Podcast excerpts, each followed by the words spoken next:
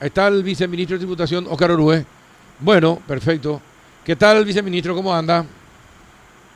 Buenas tardes, Carlos. Buenas tardes para Adela y también para el doctor Filisola y, ta- Buenas y también a toda la audiencia. Muy buenas tardes, ¿qué tal? ¿Cómo está, doctor? Bien, bien, bien. ¿Cómo está, doctor? ¿Bien? Bien, estamos bien, gracias a Dios. Eh, No te, no te Ya- escucho. Te, te escucho un poco apagado. ¿Qué te pasa? No, no, no, no, no, no, no estoy apagado para nada. ¿Seguro? Estamos- esta semana fue una semana bastante movida Sí, eso sí. y contento porque ya está llegando las un millón de vacunas para la tarde. Sí, ¿Verdad? sí, sí. Para la 19 se espera. Eh, ¿Vos ya te vacunaste? Yo ya me vacuné. Ajá. Bueno, está bien. Eh, ¿Y con qué te vacunaste? ¿La AstraZeneca? Con, con, con Moderna. Ah, con Moderna. Ah, Carlos, la segunda dosis tuviste hoy, ¿verdad? Sí, Adela, pero estamos hablando con el viceministro. Sí, pero quiero que el viceministro sepa que Carlos Peralta hoy fue noticia. No, mentira. Retuiteamos todo lo que vimos porque yo sé que vos nunca permitís que te saquen la foto y se muestre, pero es necesario en este momento demostrar que tenemos que ser ejemplo para la aplicación de las vacunas. Lo que dijo el viceministro de Tributación es fundamental también. Bien, gracias, Adela. Sí. Gracias, Yo, me apliqué la primera recién, así es que vamos a esperar la- un mes para la segunda. Bueno, pero está bien. Aguante. Duele, duele el brazo, pero te llamamos, no para contarte que ya me puse la segunda dosis de la vacuna. Te llamábamos porque, a ver, eh, encontraron, ¿qué encontraron ustedes en la documentación del Departamento Central? Hoy hablamos con el fiscal Rodrigo Estigarribia y nos contaba que le enviaron ayer, eh, le enviaron eh, los datos acerca de, de la fractura. ¿Qué, ¿Qué pasa con esa factura del Departamento, de la Gobernación del Departamento Central, viceministro? Bueno, lo que nosotros hicimos fue ya un poco más de un mes, eh, casi dos meses ya hicimos una, un control, una fiscalización en base a denuncias recibidas. Uno, por algunas empresas y dos, también a, a nivel mediático. Ujú. algunos medios de prensa habían informado de que eh, supuestamente había facturas eh, clonadas o facturas falsificadas. Es así que nosotros eh, recibimos la declaración de, de algunas empresas que dijeron nosotros nunca le emitimos ninguna factura a la ONG que recibió fondos de la gobernación del departamento central.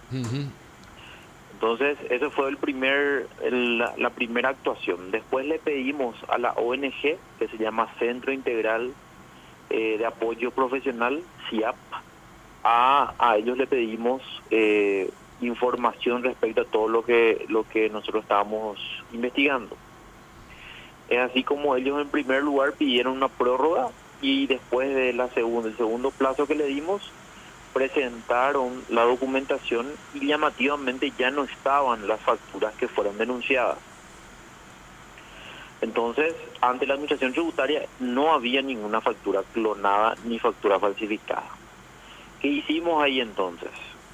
Pedimos informe a la Contraloría General de la República y en conjunto con la Secretaría Anticorrupción verificamos qué es lo que presentaron, porque la ONG una vez que recibió los fondos conforme a la ley tenía que presentar rendición de cuenta por un lado a la Contraloría General de la República y por otro lado a la al Gabinete Civil de la Presidencia. ¿Ok? Bueno, Sí. entonces lo que sucedió ahí es que cuando pedimos a la Contraloría, la Contraloría nos remite los datos y vemos que las facturas que fueron denunciadas siguen en el, la rendición de cuentas presentada ante ese órgano de control. ¿Ok?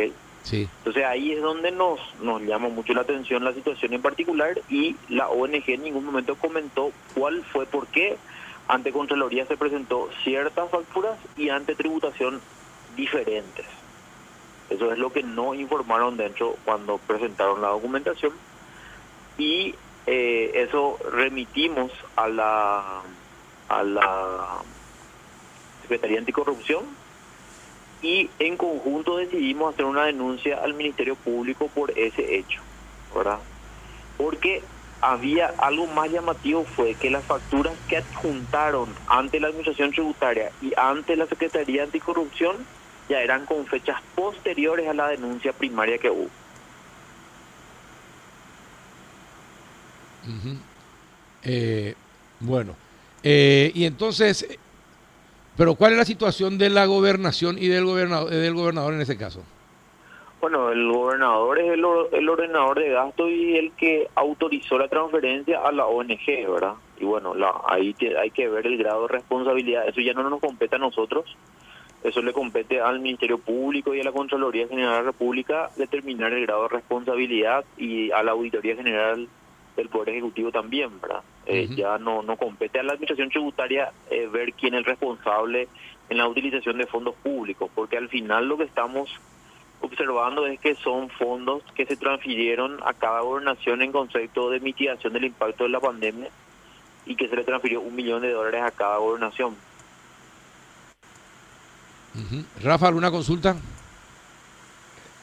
No, muy claro, muy claro. O sea, eh, hubo una primera, a ver, para, para recapitular nomás, hubo una primera rendición con facturas que serían falsas, ni siquiera clonadas. Así mismo, sí.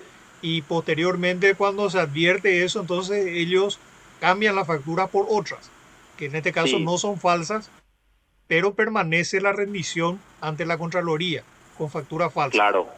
Y ahí, ahí hay que dar dos connotaciones, doctor eh, Filisola. Uno, que es que los montos son idénticos, ¿verdad? De la primera declaración jurada. Pero son otros proveedores, son otras empresas las que supuestamente prestaron servicios o vendieron bienes a la eh, ONG que administra o que administraba los recursos de, del fondo de emergencia, ¿verdad? Que fueron transferidos a la gobernación del Departamento Central. Los montos son iguales pero difieren la fecha. ¿Perdón? Que los montos son iguales pero difieren la fecha. Difieren la fecha y difieren los, eh, las empresas que proveyeron los supuestos servicios y, los bienes que se entregaron. Ya. Y lo que dice el gobernador, por ejemplo, es que eh, tendría que demostrarse de otra manera, porque él apunta directamente a la fundación como responsable de esos 6.382 millones para obras que ya fueron, dijo, concluidas, viceministro. Ahora, sí. él dice que eh, lo que se tendría que haber hecho es una licitación y si se procedía a ello iba a tardar más tiempo, por eso se redujo esto de tener que facilitar la administración a esta fundación. Claro, nosotros eso no cuestionamos eh, eh, en ese sentido, Aela. Lo que nosotros eh, básicamente cuestionamos es que se han cambiado las facturas una vez que se hicieron las denuncias, ¿verdad? Y ahí la fiscalía debe determinar quiénes son los responsables de eso. Si la ONG, si, si hay personas o funcionarios de la gobernación que son responsables, eso nosotros tampoco no, no determinamos. Eso determina en todo caso la fiscalía, la fiscalía. y eh, la Auditoría General del Poder Ejecutivo, la Contraloría General de la República en su en su caso, ¿verdad? Eh, eso ya eso justamente lo que nosotros denunciamos es los hechos desde el punto de vista de las facturas, porque la Administración Tributaria tiene competencia para poder determinar la validez, el uso de la factura, ¿verdad? Hay que hay que tener en cuenta que la factura del documento, como no se hizo ese proceso de contratación tal como lo mencionaba, entonces el documento válido es justamente el contrato y las facturas emitidas. Lo llamativo es que las facturas eran clonadas porque nosotros le llamamos a declarar a las, a las empresas y ellos dijeron que nunca le prestaron ningún servicio ni le vendieron ningún bien a esa ONG, ¿verdad? Y una vez que se saltó a la luz esto, ahí ellos cambiaron la factura. Viceministro, ¿y esto es la primera vez que ocurre dentro de la gobernación o ustedes van a seguir analizando si antes que estos casos hayan otros similares. Hay que recordar que la bueno la Fiscalía está interviniendo en este momento, también la Auditoría General del Poder Ejecutivo y la Secretaría Anticorrupción. Nosotros vamos a estar colaborando con todos los órganos de control y los organismos jurisdiccionales de tal manera a poder clarificar o apoyar el trabajo de cada una de las instituciones, ¿verdad? En caso que soliciten requerimientos de la administración tributaria, nosotros estamos a, eh, eh, en pos de poder transparentar todo ese proceso y ayudar a, esas instituciones, ¿verdad? Eh, yo creo que hay que transparentar lo máximo posible porque estamos hablando de fondos que son provenientes de los préstamos que hizo el Estado paraguayo para paliar o para tener un, para poder usar para hacer frente a, la pandemia. ahora. Y claro, y cuya demostración... De los millones de dólares, que siempre la gente pregunta, bueno, ¿y qué se hizo con la plata ahora? Y los informes tenían que darse cada dos meses, ¿no, viceministro? Así mismo, eh, es por ello que se pudo rápidamente poder detectar esta, estas inconsistencias y bueno, a nosotros nos parecía apropiado hacer la denuncia al, al Ministerio Público ya una vez controlado y fiscalizado todas las facturas, eh, porque eh, de los un millón de dólares, eh, 5.100 millones se le transfirió a esta ONG y 1.200 aproximadamente a la a un fondo, a un centro, no es centro, es un consejo de salud, ¿verdad? Entonces, ¿Qué pasó? responsabilidades en ese, en ese caso. Ahora, ¿y qué, cuál es la sanción desde, desde la subsecretaría? ¿Hay alguna sanción contra aquellos que hicieron las facturas falsas? Lo que pasa, lo que pasa es que, Carlos, eh, cuando nosotros le pedimos la, la, la utilización, la declaración jurada a la ONG, ellos ya no tienen más la factura, o sea, ellos dicen nosotros no usamos factura clonada, porque ya desaparecieron esas facturas pero ante ante Contraloría y ante Presidencia siguen figurando, ¿verdad? y bueno, ellos ellos hoy tienen dos declaras dos eh, rendiciones de cuentas entre comillas, una en la que presentaron a la Contraloría y a la Presidencia y otro que presentaron acá a tributación. Para nosotros no hay una irregularidad del punto de vista tributario porque ellos dicen que no usaron esas facturas. La pregunta es por qué entonces presentaron en la rendición de cuentas ante la Contraloría. Exacto. ¿Y la, factura tiene la misma fecha o no? No, tiene fechas posteriores a la denuncia. Las que presentaron acá a tributación. Ah, las que presentaron en tributación. Doctor, y, y esas segundas facturas, las que ya son presentadas después de que se advirtieron las irregularidades en las primeras, que usted, que como vos señalado, doctor, eh, son del mismo monto, pero de diferentes fechas y otros proveedores.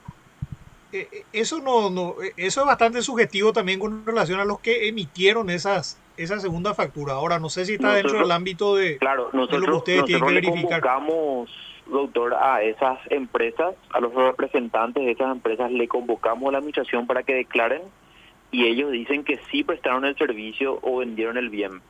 Pero lo llamativo es que lo hicieron después de la denuncia, después de que se empezó a hacer el control por parte de tributación.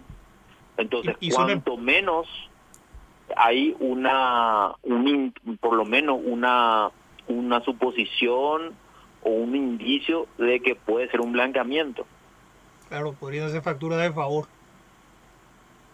Claro, se, se puede, se puede dar eso, o sea y no, en, principio no hay vínculos entre estas, estos segundos proveedores y los primeros.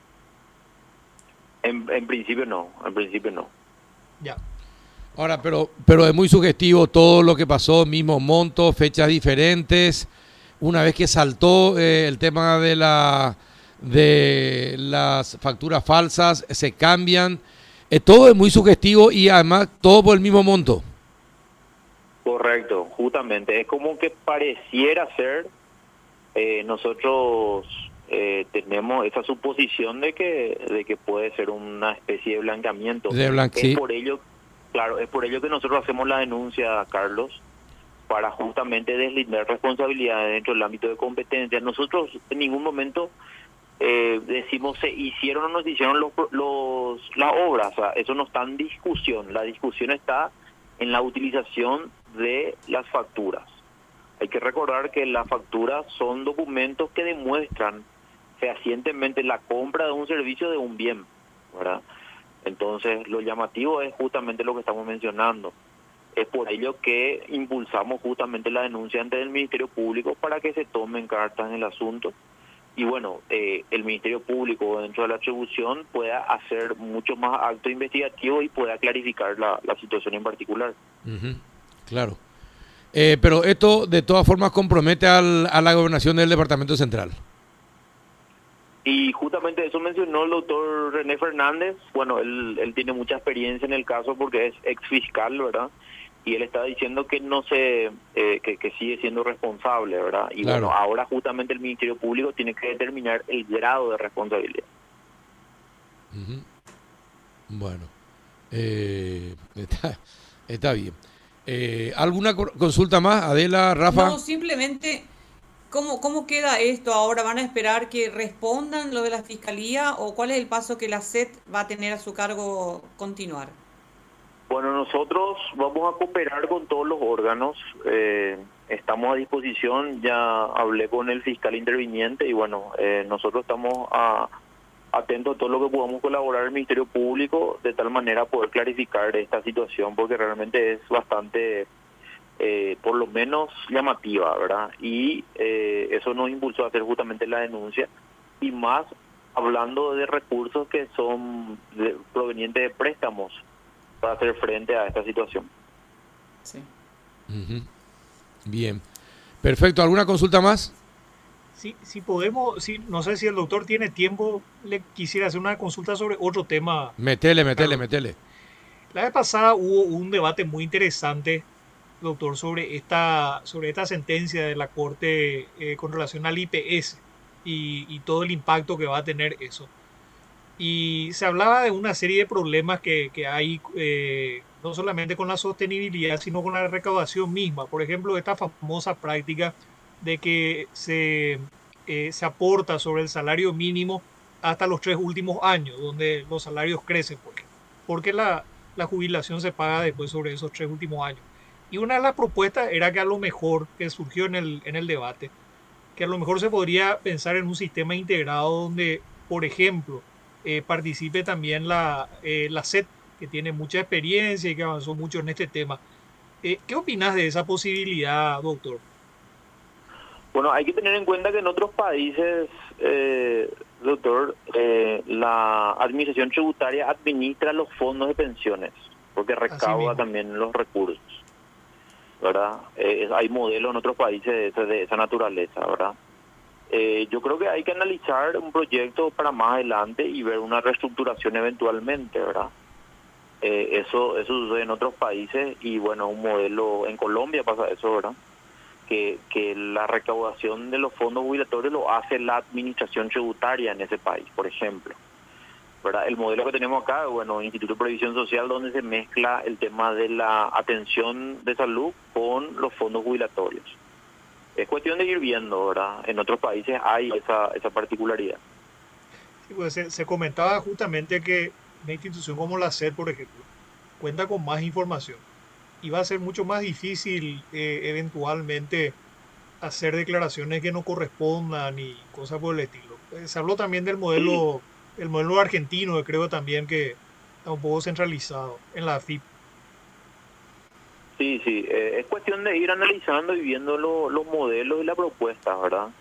Eh, yo creo que, que dotando de mayor infraestructura y funcionarios a la SED, yo creo que se va a poder hacer ese trabajo, pero sería romper un poco el paradigma, cambiar un poco el modelo y, bueno, tener que, que, cambiar el, toda la ley, ¿verdad? Eh, yo creo que eso se, se tendría que debatir bastante y bueno, eh, con audiencias públicas y que sea lo más participativo posible para poder decidir sobre algo de esa naturaleza. Totalmente. Muchas gracias. Bien, perfecto. Oscar, muchísimas gracias por tu tiempo y por tu predisposición al diálogo. No, por favor, Carlos. Eh, le agradecido soy yo porque gracias a usted también la gente sabe todo lo que estamos haciendo y bueno, eh, nos parecía muy importante hacer esta denuncia, así es que estamos siempre a disposición. Un saludo a todos, que tengan buen fin de semana. Una cosa. Y no sé quién y no sé quién gana, si gana Brasil o Argentina, eso ya depende, no sé cómo está ahí la, la apuesta.